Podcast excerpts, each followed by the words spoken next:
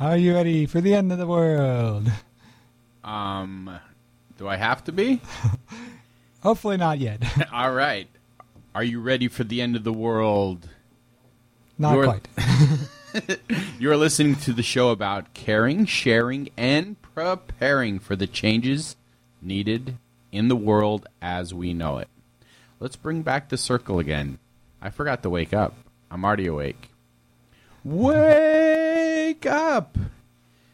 And be healthy and therefore wealthy to the peace and joy of Mother Earth. You are listening to your community spirit on your community radio inside your ears In your community. in your community. Um,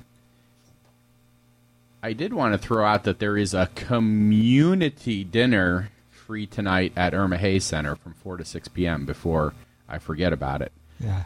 But um, this first happening or news always got me. Electric cars are better than gas cars when it comes to emissions, study says. Hmm. Well, finally, we know that. Yeah. That 100,000 cars pollute less than 100,000 cars plugged into electricity at a power plant. Now, of course, if those electric are solar powered, but we're talking straight up regular power. Mhm. For years, people have debated a burning question Are electric vehicles actually better for the environment than their gas powered rivals, even in the regions where a lot of electricity comes from coal? We've heard from the naysayers, we've heard from the yay-sayers. A new study from the Union of Concerned Scientists, which compared the greenhouse gas emissions of electric and gas vehicles from cradle to grave, offers another vote in the yes column. Yeah. Now I know we've discussed this before because as it says, there have been some yays and some nays about this, but I don't know if we've discussed it more like debated it, debated it. Yeah. argued it, because it's. But you know, facts help. Yeah. Facts do help in any debate. Well, in any good, honest debate. I mean, the average electric car in the U.S. produced pollution similar to that of a gas vehicle that gets 68 miles to the gallon. yeah. So very that's- similar. so I mean, there's no comparison. Yeah. They're completely similar. Oh yeah, doesn't every car get 68 miles to the gallon? no, we're not living in that future yet. but if it's an electric, even even if it's not running on great fuels, if it's electric, it's getting averaging about 68 miles per gallon. It actually cuts emissions by 60% when compared to an average gas powered car. Electric vehicles provided the most pollution reduction in places rich in renewable energy, like upstate New York. Wait a second. Hmm.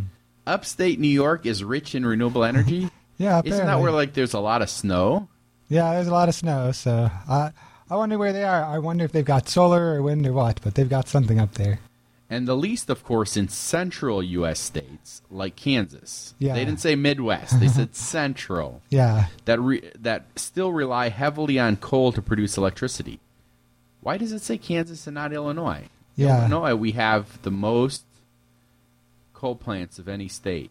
I'm I'm I'm proud to say that. yeah. I think we were. I looked at the map in the, with this article, and I think we were in the mm. lowest efficiency zone because of all the coal that Illinois uses. Uh, I mean, it's still better than most car. It was. It skews the averages because, like in New York, it was something like 100 miles per gallon, but then in our area, if you're running an electric, it was more like 38, 39, 40, which is still better than a lot of cars, but it's not as dramatic. Now, if you would like to actually figure it out, you plug in this online tool by putting your zip code in, and it'll tell you. If you would like that helpful online tool, please send us an email info at yourcommunityspirit.org, and I will send you that link. Yeah. On a national level, electric vehicles emit less than half the greenhouse gases that comparable gas vehicles do. Even when you take the additional pollution created during the electric vehicle manufacturing process into account, according to the study. Yeah. Blam, you get to take that out because most of the studies I've seen have directly just compared them. Yeah. Now they're actually comparing cradle to grave. Yeah, which is a much more realistic comparison. And I mean, because um, electric vehicles themselves will last a lot longer, you know, than a gas engine ever will. Yeah. So, you know, even that is even better. Um, I like too how they point out at the end here that uh, as electricity becomes cleaner, so will electric cars. So we're living here in the Midwest. There's a lot of coal use, so our electric vehicles are only moderately better than the gas-powered vehicles. But then 10, 20 years from now, when we have more renewables in our system, our electric vehicles, we won't have to do anything. I like what you said. More renewables in our system. It's Yeah. like you put you get- mainline the the solar. yeah. So it's it's if you buy an electric vehicle now, then 10, 20 years from now, it's just going to get more efficient with you doing or nothing. you just get an electric vehicle and a solar system to go with it. yeah. you That's know? I mean not on the roof, but on the house. I mean, Yeah, if you don't want to wait for the whole Midwest to catch up to the whole Yeah, you can get ahead of the game. well, ahead of ahead of the game, Yes. the game of saving the world. Yes. And what are we saving the world from these days? Well, here we have a major Greenland glacier is collapsing. Uh, must be a day ending in Y. a major glacier in Greenland that holds enough water to raise global sea levels by half a meter has begun crumbling into the North Atlantic Ocean, scientists say. The huge Zacharias Isstrom Glacier in northeast Greenland started to melt rapidly in 2012 and is now breaking up into large icebergs where the glacier meets the sea, monitoring has revealed. The calving of the glacier, uh, it's funny, like it's like it's giving birth, the calv- calving, like having a calf, a baby calf. Uh, so, the calving of, of the glacier into chunks of floating ice will set in train a rise in sea levels that will continue for decades to come, the U.S. team warns. Quote, Even if we have some really cool years ahead, we think the glacier is now unstable, said Jeremy Mo- Mouginot of the University of California, Irvine. Quote, Now that this has started, it will continue until it retreats to a ridge about 30 kilometers or 19 miles back, which could stabilize it and perhaps slow that retreat down. A 19 mile long chunk of ice. Yeah, so that's one of the consequences of global warming. We we often draw it on charts and graphs as this sort of smooth increase in sea levels, smooth increase in temperatures, but sometimes you get breaking points like that. Oh, this glacier is starting to break up. Well, the records revealed that from 2002 to 2014, only 12 years, the area of the glacier's floating shelf shrank by a massive 95%, according to a report in the journal Science. The glacier has now become detached from a stabilizing sill and is losing ice at a rate of 4.5 billion tons a year. Yeah. So, and the issue is, it was setting on land, and the issue is, if it was setting on land and it melts, that will raise sea levels. Yeah. If it's an iceberg that's in the water, it's already raised the sea level because of its mass. Yeah, the analogy, the helpful analogy is like if a, a glass of water with ice cubes in it, if the ice cubes are already in it and they melt, the glass isn't going to If they're floating in it, but Yeah. if they're setting on the bottom and they're stacked up, Yeah. then they're actually it's like they're stand, sitting on land, right? Yeah. So, um, we just had Veterans Day. Every person should have one day that people think about them. Yeah, at least one day. Maybe 365 days for some people, but at least one day. Now, one industry has been thinking about the veterans a lot the push to employ veterans in the solar industry. Veterans know firsthand the dangers, dangerous challenge that come from fossil fuel dependence, and many are choosing to help the country transition to a clean energy economy when they return home. In this article, let's Yeah, this to see- article. I'm trying to see who the guy's name is because it's it's written from a personal point of view. Yeah, yeah. Uh, let's see, Kevin Kevin Johnson. It's got it at the bottom. Okay. He's he's a veteran himself who wrote this article. As a veteran, Kevin Johnson personally knows the high cost we pay in blood and resources to secure oil supplies, from protecting desert fuel convoys to keeping international shipping lanes open for oil tankers. The U.S. military is the largest national consumer of fossil fuels and is most vulnerable to global price shocks that cut into already shrinking budgets. This is why the Department of Defense is pushing to end its fossil fuel dependency. There's even a sh- upcoming documentary on the effect called The Burden. In 2014, he deployed as an Army captain to Iraq, located uh, 150 miles north of Baghdad. And the city is home to Iraq's largest oil refinery, which accumulated more than a quarter of the country's refining capacity. His tour in Iraq was served in the shadow of endless oil fires. From 2004 to 2007, the city was a known stronghold for Sunni militias who siphoned oil and petroleum products to finance their operations. Ten years later, it's as though he is now reliving history as ISIS forces and the Iraqi army continue to battle control of the refinery. Yeah, that's one interesting thing that people often don't think about with these conflicts is if you're in an oil-rich area, they're often actually battling to get the oil refinery so they could use it and sell it. It's it's almost like um, a movie Yeah. that I saw once. Do you know what movie I'm talking Uh, about? which movie was that? I can't remember what it was like the post-apocalyptic oil. Man, oh yeah, I think I saw that. Was that was that Jughead? no. Um, I don't know. There's there there. People are gonna have to call in and tell me because my brain really wants to know what this movie is called. Yeah, It's- if you know this it's film. gangs of like people in cars and they're fighting over oil. Oh yeah, So was it Mad Max? yes, it was. okay, there we go. Like, yeah, I didn't. it is kind of like Mad Max. Uh, We're heading in that direction. So, thankfully, many veterans, ranging from privates to general officers, are returning from war with a commitment to securing our nation's energy future and combating the impacts of climate change. The Solar Energy Industry Association has recognized the tremendous value and skills that veterans bring to the solar industry. As such, they and member companies have made a commitment to employing 50,000 veterans in the solar industry by 2020. Yeah, I like this idea because it's it's often when you're solving environmental problems, you can solve social problems as well.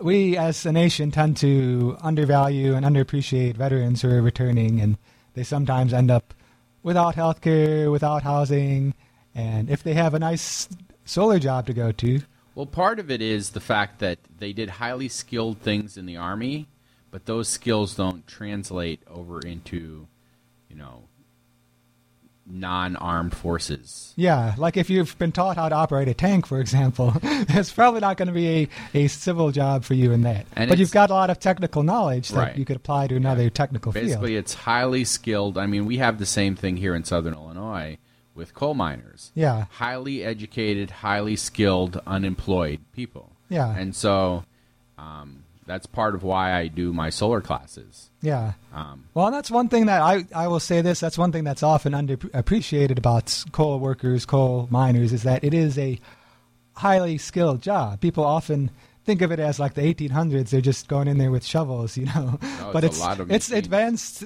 machinery, and so sometimes with retraining, you can take those technical skills and apply them to other industries like solar or any other renewables. According to a 2014 report from the Solar Foundation and Operation Operation Free, the U.S. solar industry employed 13,192 veterans.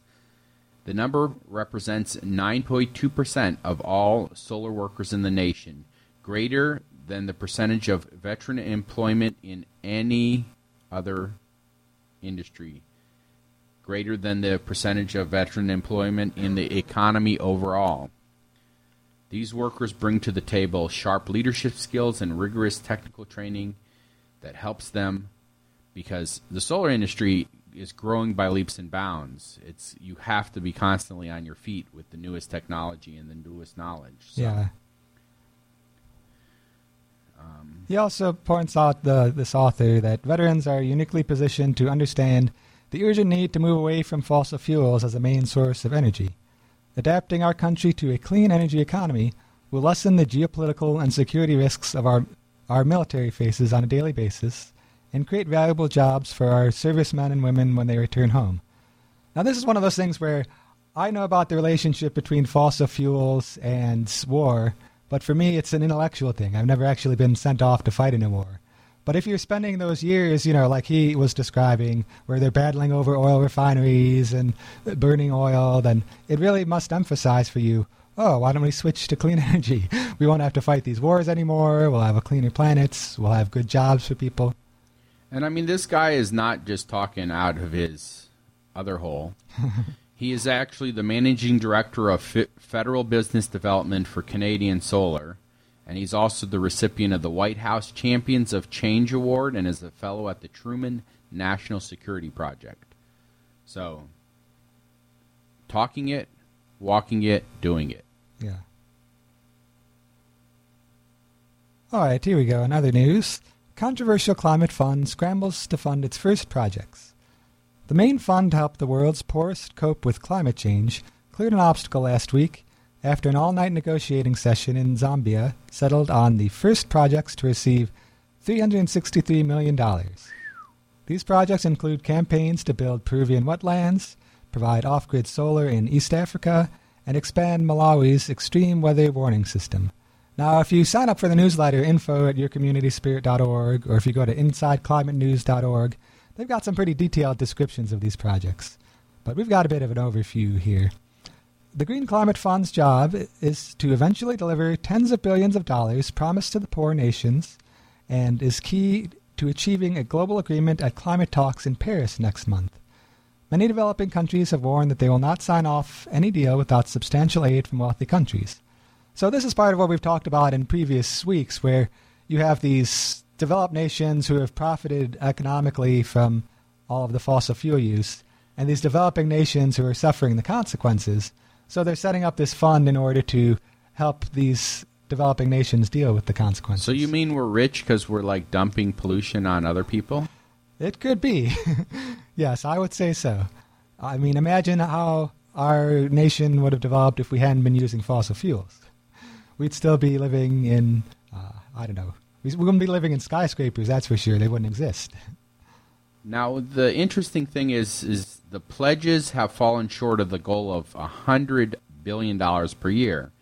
So far, the commitments do total only about $10.2 billion. Yeah.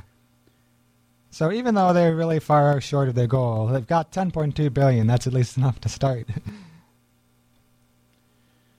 now in the law, Peabody settlement shows muscle of law named now aimed at Exxon, pulling the same legal levers as those involved in its climate change investigations of ExxonMobil. The New York State Attorney General's office obtained an agreement from coal giant Peabody Energy to end misleading statements and disclosed risks associated with global warming. Yeah, I wish I had the song queued up. Uh, I fought the law and the law won. It's like I fought the law and the law won. Peabody Energy has a responsibility to be honest with investors and the public about the risks posed by climate change. New York Attorney General Eric T. Schneiderman said in announcing the settlement with Peabody on Monday. Other fossil fuel companies must embrace the same obligation. well, they're going to have to hire a whole new staff if they're going to be honest now. Their current staff doesn't know how. The agreement calls for Peabody to make more detailed in- disclosures to investors about the financial risks the company faces from any future changes in policies and regulations associated with climate change and other environmental issues that could reduce demand for its product. So basically, it's saying climate change is going to affect our company. Therefore, we have to be honest to our stockholders. Yeah. It's not saying we should do anything about it. yeah, but, but just might, it, yeah. they need to admit to their stockholders, yeah, your stock value might go down because people are going to divest. The settlement concludes. Now, the company does not face any fines or other penalties. Yeah, I feel like that's part got to be part of why they agreed to this settlement. Is they're like, all right, we will agree to this. Don't fine us, please. Now, the settlement concludes a two-year investigation into which state prosecutors found that Peabody had not been upfront with investigators, investigators, with investors, probably the investigators too. Yeah and regulators about threats to its business about climate change issues, concerns the company considered behind closed doors.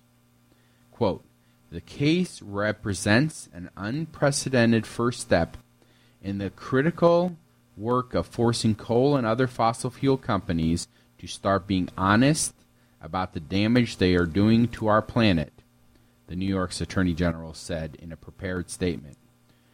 I believe that full and fair disclosures by Peabody and other fossil fuel companies will lead investors to think long and hard about the damage these companies are doing to our planet. End quote. So, so basically, they have to be honest that they are. They don't have to be honest that they're polluting. They just have to be honest that if regulations come in place, it will affect their business model, Yeah. and therefore they need to be, you know, that they're being prepared for these things, but they need to let their investors know that, you know, the value might go down because you know they're no longer wanted. yeah. Well, this is. I hope this isn't all the action they're going to take against Peabody and Exxon. I mean, I, Well, I think it is. I mean, after two years of investigation, they're basically saying you have to quit lying now and to be honest. yeah, I would like to see at the very least like what they did for the tobacco industry, where the tobacco industry had to actually pay for ads saying, "We lied about the health implications of our products. We want you to know now that this is a dangerous product." so they, they could do that with Peabody and Exxon and say, "We lied about the safety of, of burning coal. We want you to know from our mouth that we are actually endangering you with climate change." That'll probably be the next step. yeah, I mean, um, so I mean, they won against Peabody. Now they're going, you know, after ExxonMobil because ExxonMobil is that's an actual criminal case because I mean they've known for years yeah. and they actively fought against it, and so Yeah, like Peabody may not have actually been doing scientific research. I don't know for sure one way or the other, but Exxon back, you know, decades ago was doing scientific research that demonstrated that global warming was happening and was a threat, and they chose to fund opposition to that. so we will definitely follow that story as it develops. But in the meantime, it's good at least that they're going to have Peabody be honest now. That, uh, that's sort of a baseline, like don't lie about what you're doing. but if you make a lot of money, yeah. okay, well don't lie to your investors at least because they will not like you. Yeah, that's actually why they were probably so eager to get them to agree to this. Because lying to the public, that's one thing, but lying to investors, oh, that's a serious crime. Today happens to be World Kindness Day and National Indian Pudding Day. So be kind and make me some Indian pudding because I, I don't know if I've ever had Indian pudding. yeah.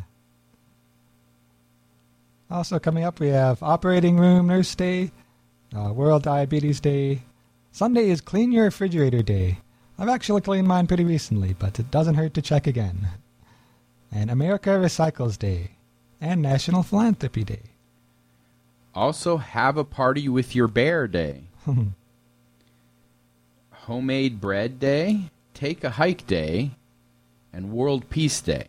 Yeah. So this is not where you tell someone to take a hike because that will not cause world peace. Yeah. right? Well, you can tell them to go in peace, and then maybe you're kind of doing both. also, no. this week is Have a Bad Day Day. So yeah, set that off until Thursday. Um, Wednesday is the occult day, which is kind of ironic because occult means hidden. So they're having a big public celebration of hid- hidden things. It's just like And Thursday is the Great American Smokeout. If you smoke now and you want to quit, I will be happy to help you. I will be happy to give you encouragement because I've known people who've died from cancer from smoking. me too. So Great American Smokeouts. And it is Native American Heritage Month and National Adoption Awareness Month. Yes. In happenings, the third annual Carbondale Community Arts University Artists and Civic Engagement, envisioning Carbondale's creative community. Between November 12th and 14th, Carbondale Community Arts will facilitate public discussions, workshops, and lectures that explore the role of artists in Carbondale, identify the community needs, and engage creative people in collaborations for improving quality of life through art.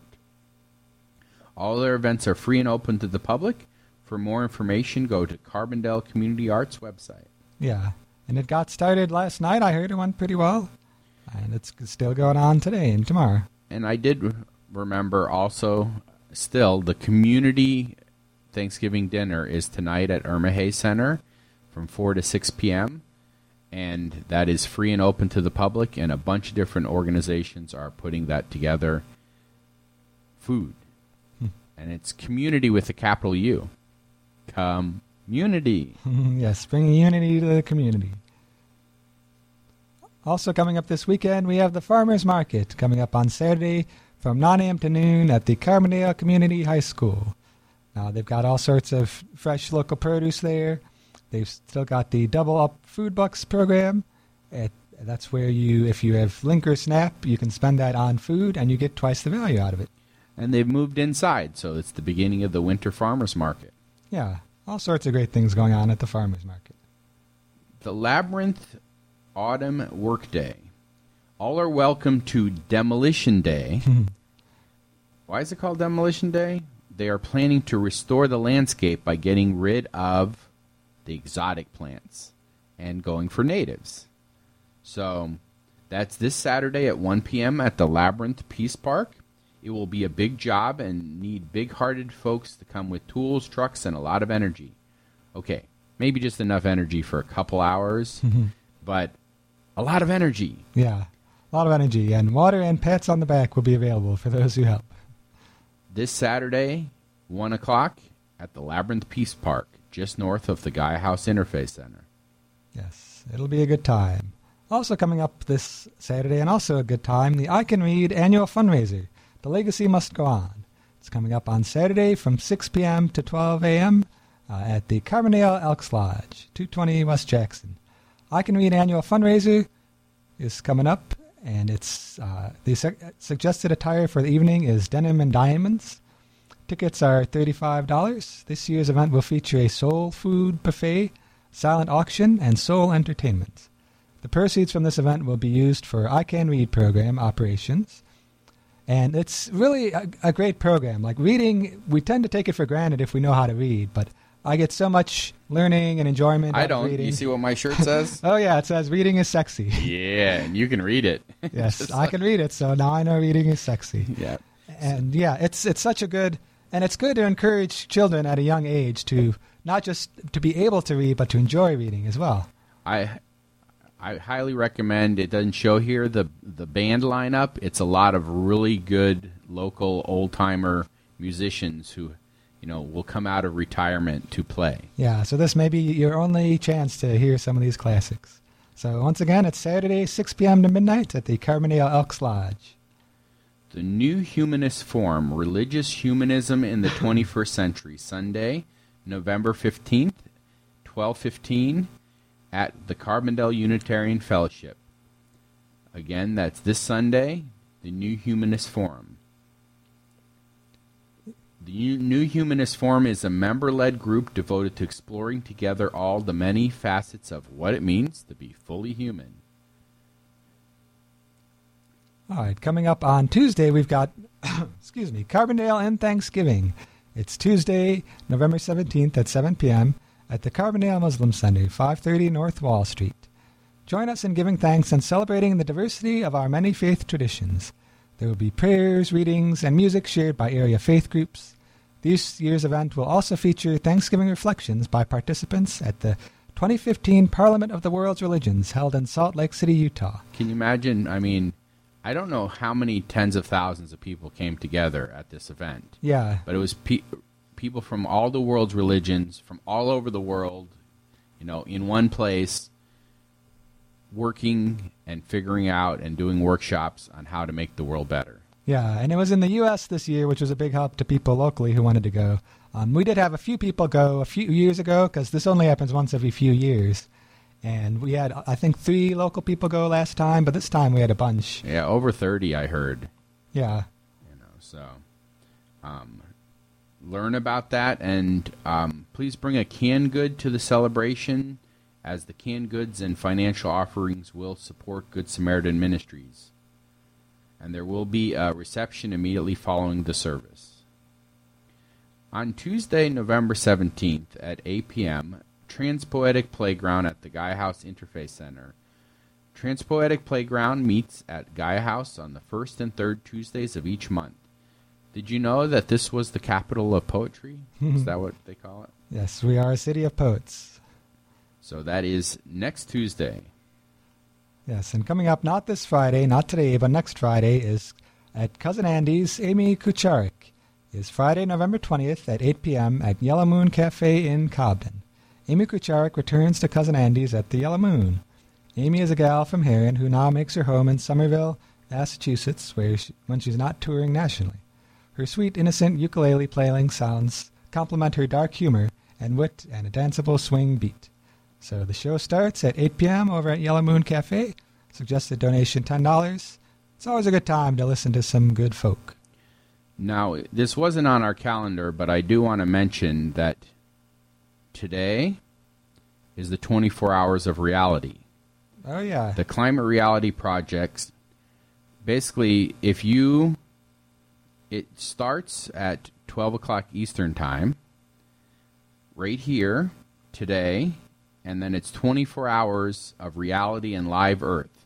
That means if you go to Climate Reality Project, I think it's dot .org, yep, dot .org, Yeah. it will have concerts. Basically, you can watch it live an hour, and then they'll switch to another location in a different hour, and go all the way around the globe. And it's concerts and speeches and talks all about making the world a better place. Yeah. And I think there was a Miami segment coming up uh, on, I think, 5 p.m. today, maybe? I don't have it in front of me. But they, yeah, there is some focus on the U.S., but then you can also, depending on what time you tune in, you can find out what's going on in any part of the world. I mean, some of the performance will be Pharrell, Elton John, uh, Mumford and Son, Neil Young, uh, Bon Jovi, Fl- Duran Duran. Um, anyway, those are the people I know. The other Mhm. people, there's a lot of other people that um, you probably know, but I don't. So Yeah. I just highlighted the ones I knew. So climaterealityproject.org slash 24 hours of reality. And a global day of action and music to celebrate progress across continents and send a clear message to world leaders. Take climate action now. Yeah. That's one of those things where ideally we would have 365 days of reality, but you've got to have at least 24 hours of reality. We don't want to be punched in the face with that much reality. this Yeah. is like this is like fun and exciting real. Yeah, reality in small doses. Just so like- 24 hours of reality.